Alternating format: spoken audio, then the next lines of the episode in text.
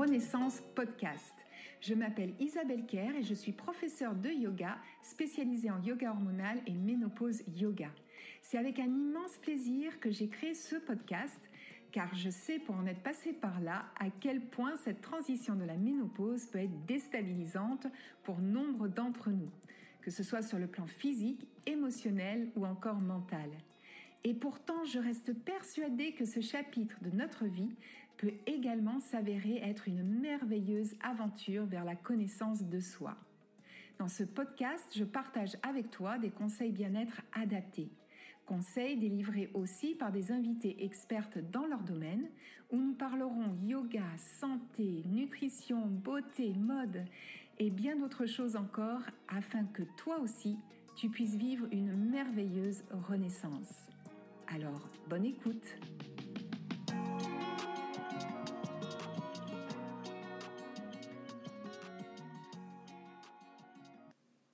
Bonjour et bienvenue dans ce nouvel épisode du podcast.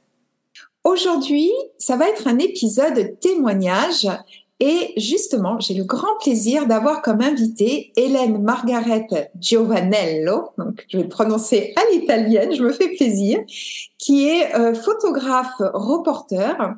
Et euh, donc déjà, merci beaucoup euh, Hélène d'accepter mon invitation pour parler de ce sujet qui est si important dans la vie d'une femme. Et alors, on va rentrer tout de suite dans le vif du sujet et de ton témoignage. Euh, tout d'abord, avec cette première question, est-ce que tu peux te présenter? Bon, je m'appelle euh, Hélène Margaret Giovanello, euh, je suis italienne d'origine. J'ai vécu dans beaucoup de pays parce que en tant que photographe et désormais je désormais en ce moment j'habite en France. Et j'ai 58 ans, 59 bientôt enfin au mois d'octobre. je, m'accroche aux 58 oui. tant que possible. Et euh, donc en ménopause depuis 4 ans au mois d'août, c'est-à-dire au mois d'août, ça sera 4 ans que j'ai plus de règles. Donc là, tu es en post, actuellement, tu es en post-ménopause. En fait, euh, oui, vu qu'on dit que la ménopause déclarée, il faut attendre une année sans règles. Moi, c'est quatre, donc je suis en, euh, bah, en fait, je sais pas si on peut dire post-ménopause, parce que post-ménopause, pour moi, c'est une fois que tout euh, le cheminement de la réorganisation hormonale s'est fait.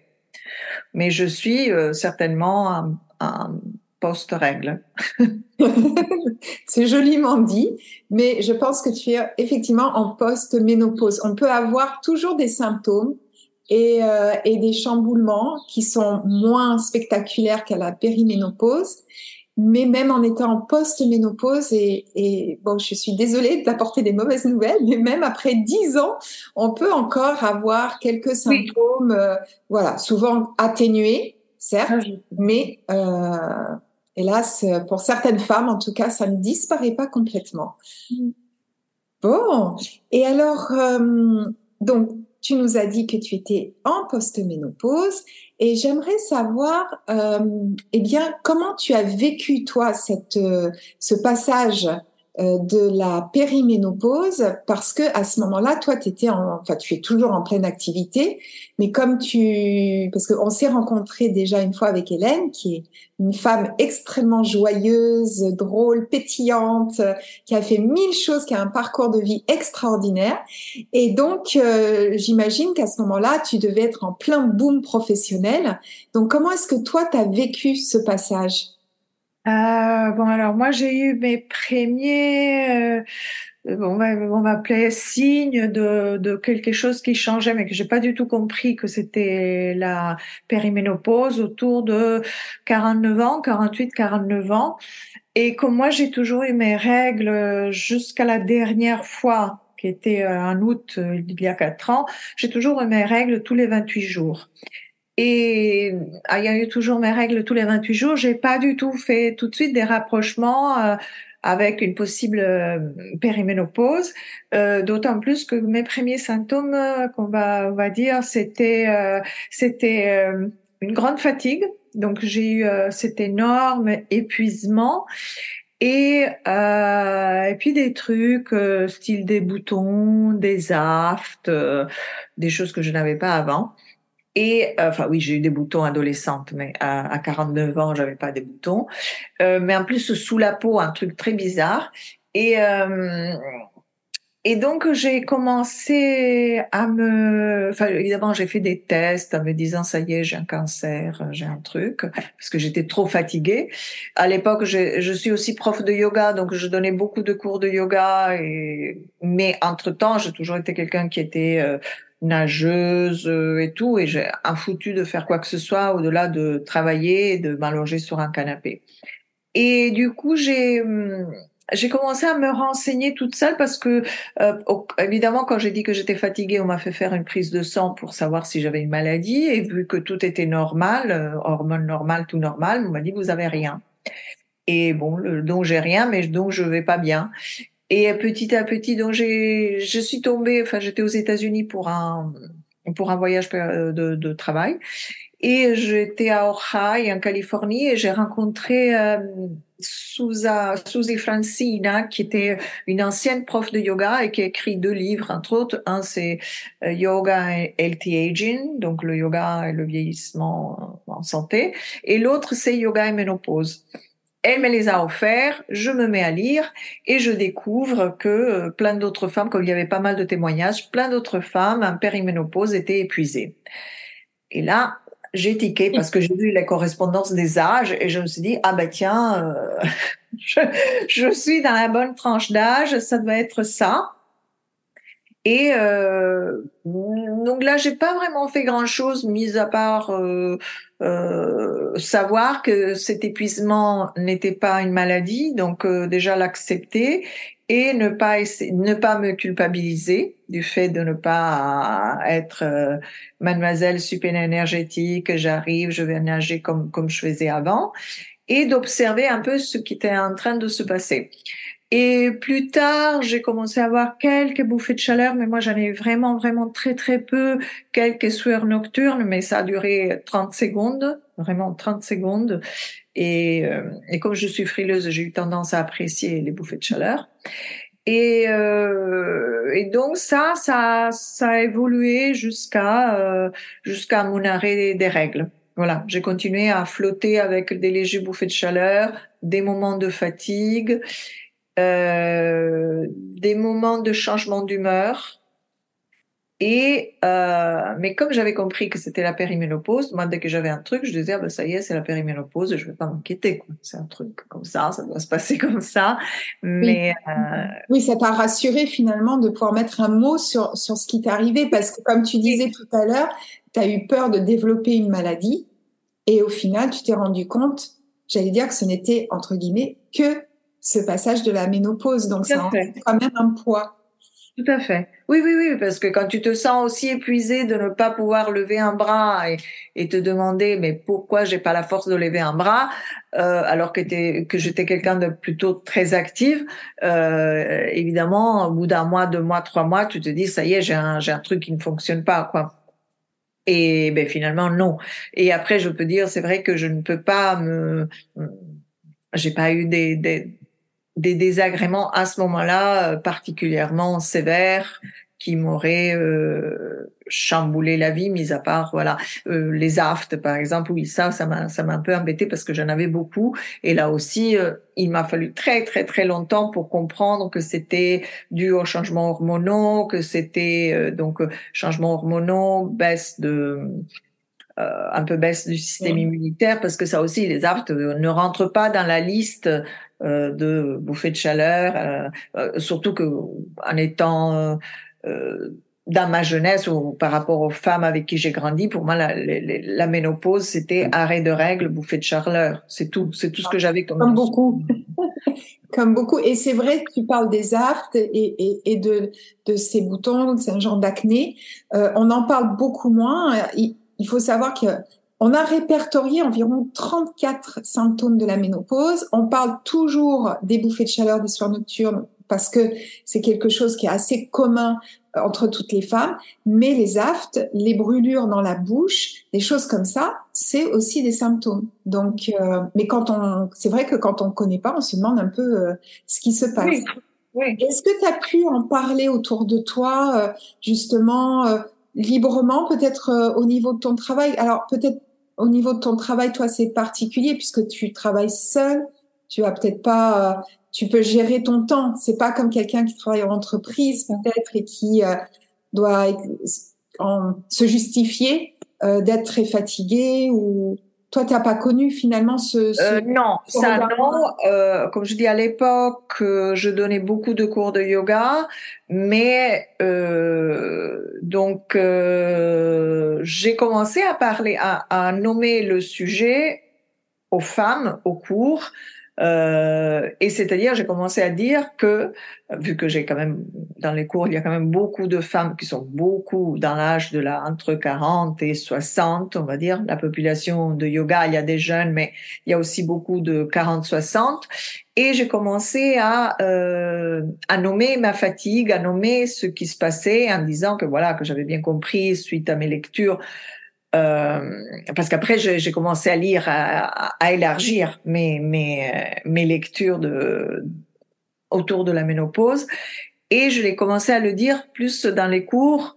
Et ce qui, euh, ce qui a rassuré d'autres femmes parce que du coup j'ai eu des gens des, des élèves qui sont venus me voir me disaient ah ouais ah bon c'est la ah bon parce que je suis épuisée mais moi j'en peux plus et ouais et je dis ben oui oui absolument absolument. Ça peut si tu as 50 ans 51 ans euh, ou, ou 47 ou je sais pas eh ben ça peut être ça. Tu n'es pas tout d'un coup devenue une paresseuse euh, euh, voilà c'est pas que tu es devenu une autre personne et que tout d'un coup euh, tu es plus capable de te motiver ou de ou de tout ça.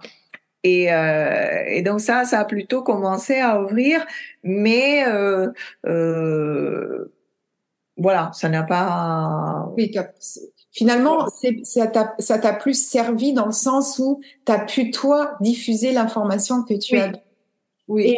mais alors, quand tu étais euh, justement pendant ce passage de la périménopause, est-ce que tu, tu penses que tu as eu suffisamment de, de conseils, de d'accompagnement du corps médical ou autre?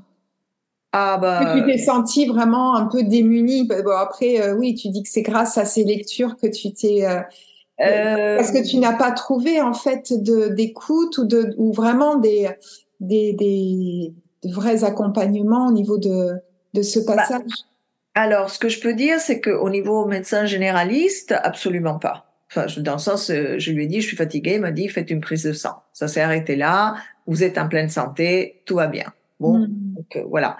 Euh, je, moi, je vois ma gynéco une fois par an parce que normalement, j'ai pas de, de problème. ma gynéco est homéopathe, donc elle m'avait dit, ben, théoriquement, vous êtes un périménopause, mais comme encore une fois mes symptômes étaient plutôt légers, elle m'a donné un petit traitement euh, homéopathique euh, et ça n'a pas ça n'a pas été plus loin dans le sens que euh, moi non plus je me suis pas je me suis pas super inquiétée ou je, comme comme je dis encore une fois j'avais pas des, des des symptômes trop lourds et une fois qu'elle m'a donné ça, mais encore une fois, elle non plus ne m'a pas fait un rapprochement aft. Et puis, pour toute façon, pour les aftes, on ne sait pas quoi faire. Alors, euh, tu regardes sur Internet, euh, j'ai tout exploré, euh, de bain bouche à Coca-Cola, enfin, voilà. Parce que j'avais lu que ça aidait. Euh, voilà. Mais certainement, je n'ai pas eu de, de, comme je dis, ma gynéco elle est super, elle m'a dit, ben voilà, c'est le, c'est le, c'est le chemin. On n'en a pas trop discuté, discuté. Et moi non plus, je dois dire, j'ai pas trop demandé de l'aide, dans le sens comme je me suis dit, pas besoin. Euh, c'est ça. Euh, ça m'a pas paru qu'il y avait des solutions non plus. Mm-hmm. Donc, euh, je, je me suis un peu, j'ai commencé un peu à naviguer la chose avec, euh, plus je fais de l'ayurveda depuis très longtemps, donc euh, j'ai demandé un peu à mon médecin ayurvédique qui m'a donné du shatavari un peu plus. donc voilà, donc ça s'est positionné de façon assez euh, légère, on va dire. Oui, et en plus, c'est vrai qu'en étant professeur de yoga, en connaissant l'Ayurveda, tu avais déjà un champ en fait de connaissances qui pouvait aussi euh, t'aider euh, au niveau de la respiration, au niveau Tout à fait. Voilà. Ah oui, oui, oui, oui ça pour les chances. C'est sûr déjà d'être. Euh, c'est certain que pendant les bouffées, les, comme je dis, même si c'était peu, dès que j'ai eu ces montées de chaleur, j'ai respiré, je me suis pas du tout laissé submerger. Euh, évidemment, le fait de d'avoir 25 ans de yoga derrière moi, 30 ans d'Ayurveda et tout ça, enfin, peut-être euh, un peu moins, euh, sinon on dirait que je suis née. T'es pas centenaire, non? Non, non plus. Mais euh, mais voilà, mais que voilà, ce que je peux dire, c'est qu'effectivement mon chemin de vie a fait que tout ça, ça s'est positionné d'une façon assez simple euh, dans le sens de remèdes naturels, de regarder la nutrition tout de suite, euh, de euh, intégrer un peu plus de méditation et euh, de pratique de yoga qui aurait été adaptée, c'est-à-dire que les jours où j'étais fatiguée, j'allais pas faire des galipettes au centre de, de ma pièce. Donc effectivement, euh, et en plus, j'ai jamais eu de traitement hormonal. Donc oui, je fais le choix de absolument pas faire un traitement hormonal. Je n'ai même pas fait le choix, ça m'est même pas venu à l'esprit à l'époque. Euh, mais tu n'avais pas tous les, tous, les outils. Et en fait. Euh, Après, on me l'a pas proposé. C'est-à-dire, ma gynéco étant homéopathe, elle m'a pas proposé un traitement de substitution. Euh, vu qu'en plus, comme j'avais mes règles tout le temps, mes dosages n'étaient pas si mauvais que ça. Hein, j'avais euh, et, euh, et et je n'ai jamais pris la pilule et je n'ai jamais pris de euh, d'hormones. Enfin. Oui, voilà. Oui, et puis bon, tout ce que tu nous dis, euh, donc yoga adapté, méditation, respiration, nutrition, tout, tout ça, tu avais déjà tous ces outils, j'allais dire, dans ta boîte à outils, et c'est exactement euh, finalement ce que je propose dans le programme La Ménopause Académie. C'est vraiment tout ce que tu viens de détailler, et c'est vrai que quand on a les bons outils, bah, c'est beaucoup plus facile de naviguer, et j'allais dire aussi, dès le départ, où au début, tu as eu un petit peu, un petit peu peur, te demandant ce qui se passait, et dès que tu as su, bah, tu l'as accepté tout de suite, et, et ça, et c'est ça, je pense aussi la clé pourquoi on, on, passe une ménopause, on va dire, euh, de manière plus sereine, c'est quand on, ok, j'apprends, je sais, je comprends ce qui se passe dans mon corps. Maintenant, je cherche les outils, toi tu les avais, mais je cherche les outils qui vont pouvoir me soulager et traverser finalement cette période euh, voilà, de manière la plus sereine possible. Oui, après, si, si je pense que si j'avais pas euh, eu la chance de rencontrer Sousa Francina et ce livre qui vraiment avait beaucoup de témoignages et qui m'a ouvert une voie de recherche, parce que du coup, après, il y a eu d'autres lectures, etc. Ça, c'était vraiment pour moi un point crucial de, de comprendre que ce que je commençais à ressentir, c'était le début d'une préménopause et d'une ménopause qui allait arriver. Ce qui a fait que j'étais, euh, d'une certaine façon, oui, beaucoup plus détendue et pas submergée par, euh, parce que je l'ai vu quand j'ai dit à d'autres femmes qui étaient fatiguées que cette fatigue était naturelle, qu'il n'y avait pas. Comment, je dis la fatigue, ça peut être d'autres choses. Comment cela, tout d'un coup, euh, comme tu dis, justement, fait que tu, tu regardes ce qui arrive avec un autre œil, avec une autre attitude? Mhm. Oui, oui, ça, ça y fait beaucoup. Et alors aujourd'hui, donc, tu es en post-ménopause et euh, est-ce que tu ressens des, bienfaits? Enfin, est-ce que tu trouves que cette partie de vie, euh, bah finalement, elle est pas si mal? euh, voilà, c'est. Enfin, moi, je l'ai vraiment vécu comme un autre, un autre, vraiment un autre chapitre. Je démarre quelque chose de nouveau. Mais est-ce que toi, tu as eu ce sentiment-là de euh, voilà, bah, finalement, euh, on brosse toujours un tableau de la ménopause, on voit toujours la femme vieillissante, euh, effacée, qui fait juste des gâteaux pour ses petits enfants, et voilà. Et, et, finalement, moi, ça m'a redonné un sacré coup d'énergie, avec plein d'envie, etc. Bon, je pense que je connais la réponse te concernant, mais pour celles qui nous écoutent, est-ce que tu, est-ce que tu peux nous répondre? Bon, mm, alors, ce que je peux juste rajouter une petite chose, c'est que une fois que mes règles sont, se sont arrêtées, là, euh, bon, après j'ai eu toute une situation de vie qui n'a pas été facile avec ma maman qui est tombée malade, qui est partie en EHPAD. Moi, j'étais en France, était en Italie. Euh, le décès de ma maman, hum, donc j'ai eu toute une période de vie assez euh, émotionnellement lourde, mais peu importe la lourdeur, j'ai après l'arrêt de règles, j'ai eu pour moi ce qui étaient les les, les les symptômes les plus dérangeants et lourds de la de la ménopause ou début post-ménopause, et c'était les angoisses.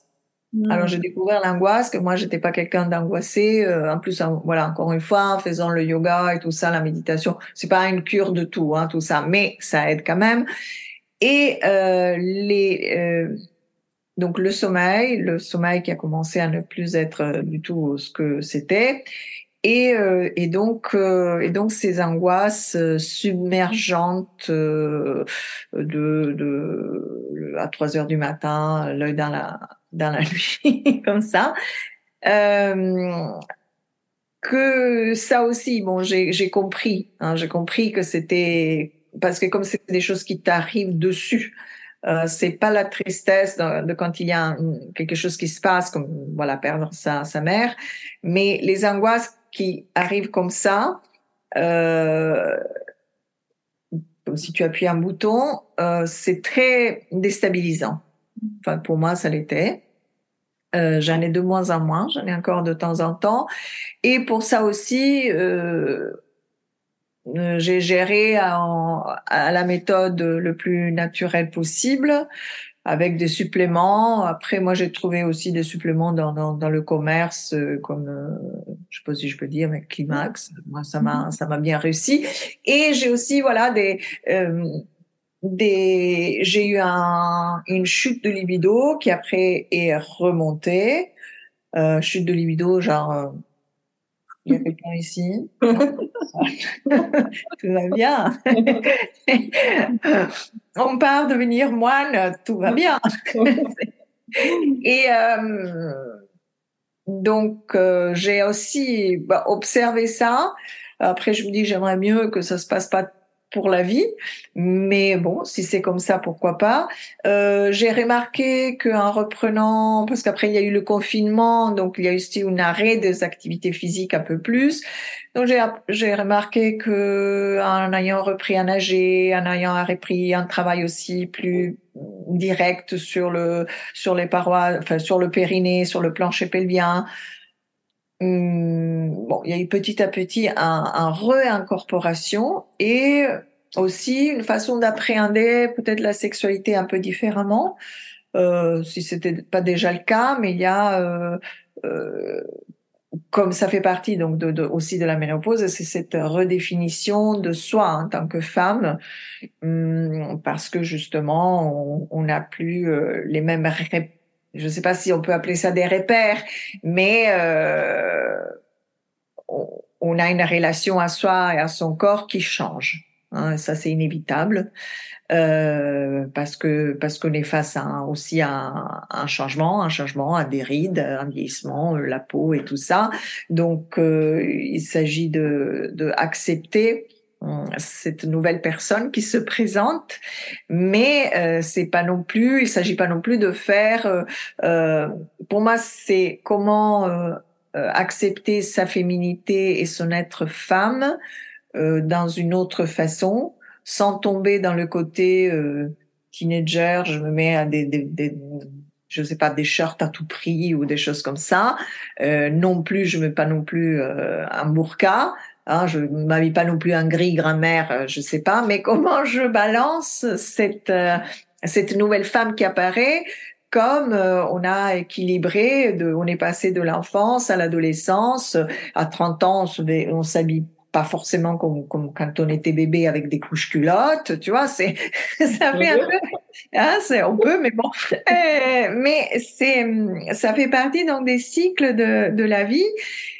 Et là, au bout de quatre ans, pour moi, de, de ne plus de règles, je remarque que je retrouve beaucoup de de force, euh, beaucoup plus de vitalité. Donc moi, je trouve que euh, je ressens mon corps qui trouve un nouvel équilibre. Hein, euh, hormonal et, et, surtout de force. Donc, euh, j'ai commencé des nouveaux projets et je pense que c'est une, euh, ce que je peux dire, ça c'est plutôt à partir de la cinquantaine qu'il y a une assise dans la vie. Hein. On a une expérience, donc on a une assise en tant que femme.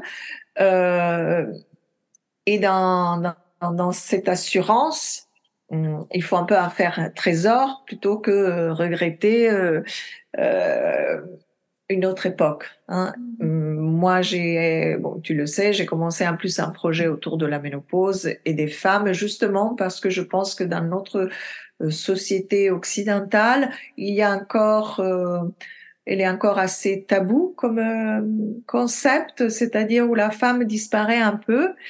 Et, euh, et donc, j'ai décidé de, de, travailler sur un projet de, de portrait. Euh, Est-ce hein que tu peux nous en parler de ce projet qui est euh, vraiment très excitant? Donc, euh, voilà, j'aimerais bien, si tu veux bien, euh, partager. Euh, oui, ça s'appelle le, le, temps, le temps des femmes parce que justement, je trouve que c'est un moment où, euh, à partir de la ménopause où la femme redéfinit un rôle pour elle-même, pour elle-même, dans la société, pour elle-même, elle doit se repositionner et se redéfinir. Euh, parce qu'elle quitte un peu tout ce qui était le côté, euh, on va dire un peu séductrice, productrice, maman, et, euh, et, donc il y a cette nouvelle femme où elle est en pleine puissance mentale, de capacité physique, mais que sociétalement on les, on les fasse un peu. Donc j'ai décidé de faire des portraits de femmes, des portraits photographiques et des euh, avec un petit questionnaire que je vais t'envoyer d'ailleurs mm-hmm. euh, pour le côté écriture, mais aussi je me suis rendu compte que ce n'est pas, c'est certainement pas un travail documentaire, c'est plutôt un travail artistique dans le sens où dans chaque femme, je me rencontre aussi. C'est-à-dire, c'est un peu, si comme dans, dans, chaque femme, il y a un, un morceau aussi de moi, de ce puzzle qui est la vie. Et, euh, et donc c'est c'est euh, du coup ça pour moi c'est assez passionnant de, de, toute cette rencontre de femmes qui sont très loin de très loin de mon histoire parce que chacune de nous a, une histoire différente, mais en même temps il y a ce lien du féminin et euh, et vraiment ce que je trouve que dans dans, dans cet âge euh, on a euh, cette cette force qui euh, qui ressort et donc, c'est sur ça qu'il faut aller, euh, je pense, se brancher. Hmm. Euh, plus que euh, euh, tomber dans après je dis pas que c'est c'est évident tous les jours euh, mais ne pas tomber sur le regret de ce qui s'est passé de ce que de quand on avait 20 ans où la peau était lisse et tous les autres agréments des 20 ans mais mais euh, mais c'est une autre phase et, et c'est comme euh, on le sait très bien dans la vie dès qu'on dès qu'on rejette quelque chose euh, ça devient problématique. Dès qu'on ah oui, l'accepte euh, plus facile. Ça passe beaucoup mieux. Après, accepter, c'est pas être passive, mais euh, mais euh, refuser, euh, enfin je sais pas, refuser d'avoir 58 ans, 59 ans, ben c'est un peu ridicule parce que je les ai. Donc euh, et après, ben, tous les jours, je l'accepte un peu mieux, avec un peu plus de compassion et de bienveillance avec ce corps qui m'a quand même que me transporter pendant 59 ans à droite à gauche. Donc, euh, je le remercie aussi. Tu as tout à fait raison. Puis on est dans la résistance, finalement, on est dans la résistance, on est dans la contraction et il peut rien en sortir de bon de toute façon. Donc, euh, il faut vraiment arriver. Mais je comprends que ce soit pas facile. Euh, pour nous les femmes parce que on est, bah voilà, on est, on, est mise de côté, passé la cinquantaine, sur le plan professionnel, au, au, regard de la société, euh, euh même dans des choses de tous les jours, des plus jeunes. Ah ben oui, mais ça tu peux pas comprendre. Comme si, bah, ça y est, on était, on avait passé un cap et qu'on faisait pas, plus vraiment partie intégrante dans cette société qui est en perpétuelle évolution parce que euh, ah oui mais toi t'as pas connu euh, ou euh, oui mais toi t'es plus dans le coup pour ça et, et c'est vrai que c'est c'est drôle parce que finalement bah ça fait comme tu dis 50 plus de 50 ans qu'on est quand même sur terre qu'on évolue avec la société et, et voilà et on évolue chaque jour donc il faut qu'on reprenne un petit peu notre place euh, au niveau de la société. Ça, c'est beaucoup plus frappant pour les femmes que pour les hommes. C'est-à-dire, indépendamment qu'on choisisse de se teindre ou pas les cheveux, chose que à 20 ans, tu te teins les cheveux roux, bleus, verts, personne te questionne. Enfin, je dis, si tu as les cheveux gris, tu te teins ben, châtain ou blonde ou pas, ça va tout aussi bien. Mais si on fait le choix de ne pas, euh, c'est très rigolo parce qu'on va jamais questionner un homme euh, avec les cheveux gris pourquoi tu te teins pas les cheveux? Avec une femme qui a qui a envie de garder ses cheveux gris, on va lui dire mais pourquoi tu te teins pas les cheveux? C'est assez non. Euh, c'est un homme c'est séduisant, voilà. Poivre voilà. Et donc une femme, euh, non, une femme, elle fait vieille, elle fait grise ou je sais pas quoi. moi, j'ai envie de me teindre les cheveux, je me teins les cheveux. Les Égyptiennes se teignaient les cheveux, je vois pas pourquoi pas moi. Mais euh, mais je le fais euh, parce que j'en ai envie. Euh, mais je sais que voilà, ce que je trouve voilà rigolo, c'est que on questionne beaucoup moins, beaucoup moins le vieillissement de l'homme que celui de la femme. Oui. Comme si la femme, elle avait qu'une qu'une fonction, celle d'être séduisante et, et attrayante pour le mal, quoi. Enfin, à peu près. C'est il n'y a pas, tout n'est pas comme ça. Euh, euh... C'est très en lien finalement avec euh, avec notre rôle de reproduction. Hein. Et oui. Voilà, dans notre inconscient collectif, la femme, elle, j'allais dire entre guillemets, elle sert à, à enfanter et et du coup, quand on, on arrive à cette période de post-reproduction, eh ben, on n'est plus regardé de la même manière dans notre société, parce que dans la société asiatique, on parle de deuxième printemps et pour la post-ménopause et les femmes, la compagnie des femmes est très recherchée puisqu'elles détiennent la sagesse et mmh. elles ont comme rôle eh bien de, de transmettre aux plus jeunes. Donc euh, elles sont pas mises au banc comme chez nous. Mais bon, ben, ça, d'ailleurs, Voilà, je le récupère parce qu'il va et d'ailleurs, oui, dans mon, dans mon projet, je, j'envisage de passer les frontières et aller rencontrer d'autres femmes euh, dans d'autres cultures justement parce que ça fait partie de euh, de regarder un peu euh, le regard des autres, oui. De... Oui, et aussi de, de voir que c'est pas, voilà, qu'il n'y a pas une date de péremption, on n'est pas périmé. Euh. Heureusement. c'est pas l'arrêt de, des règles, c'est pas une date de péremption, et puis euh, c'est c'est un, une transformation. Exactement. Qui d'ailleurs existe chez les hommes, et, ils en parlent beaucoup moins mais euh, mais les hommes aussi ont une andropause avec une plein de, de, changements euh, dont ils sont pas si fiers que ça, mais ouais, c'est différent.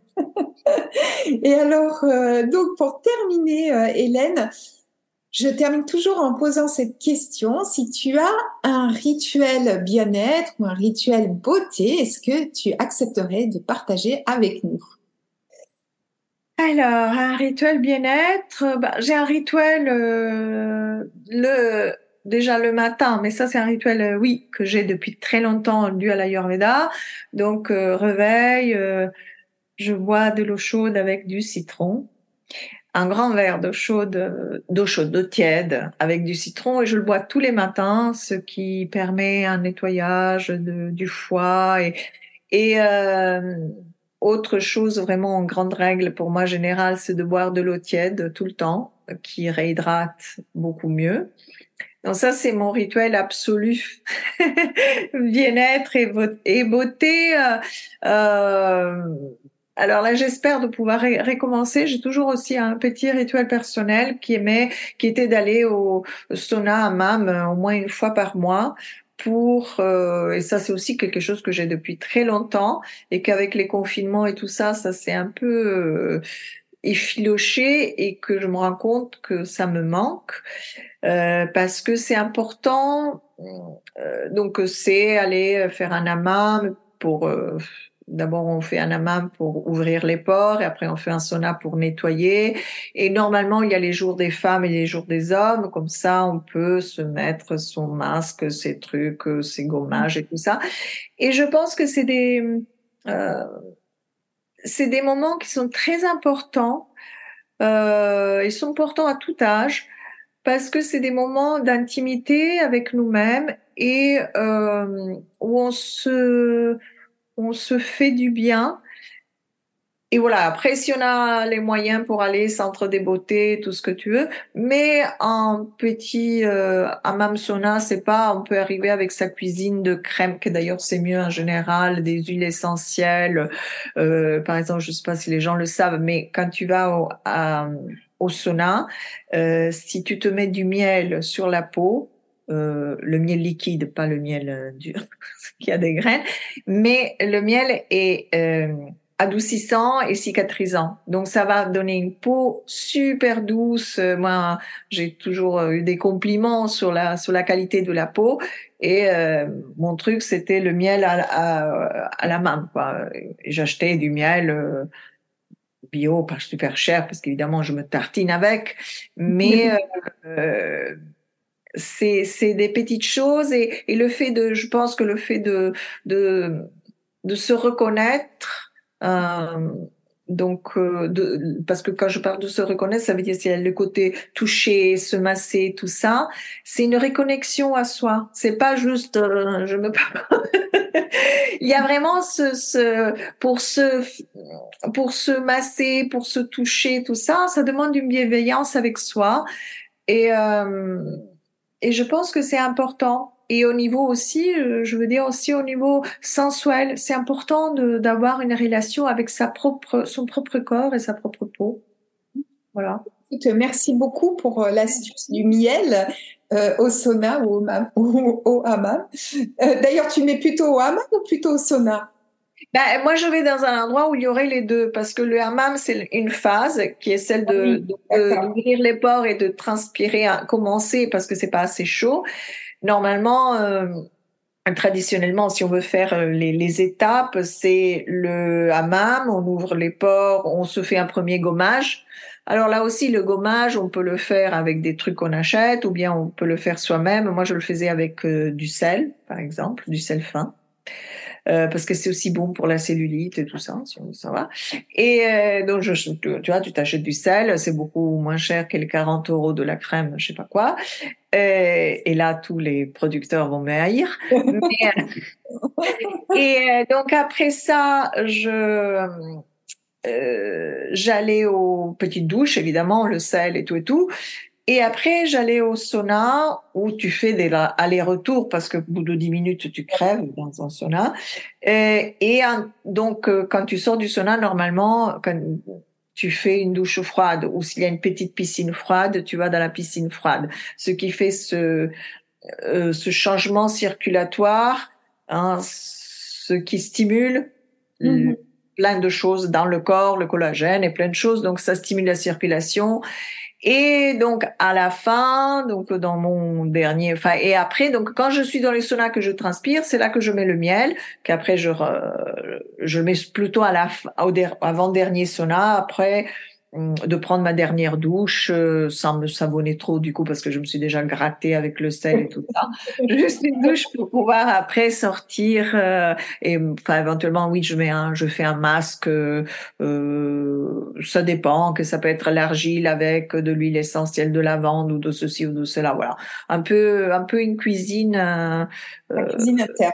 Oui, oui, oui, ou de l'argile blanche pour la peau, sauf si on a des gros problèmes de, de peau. Euh, le, c'est mieux l'argile blanche que l'argile verte. La gel verte, c'est plus pour les, pour les douleurs. Voilà. Oh, bah écoute, avec ça, on est paré. Eh ben, Hélène, vraiment un très grand merci d'avoir accepté mon invitation et d'avoir témoigné hein, sur ce sujet de la ménopause. Et je remercie toutes celles qui ont écouté euh, bah, ce podcast. Et si tu veux, eh bien, si ce podcast, cet épisode t'a plu, tu peux liker, tu peux même t'abonner. Et je te dis à très vite pour un nouvel épisode.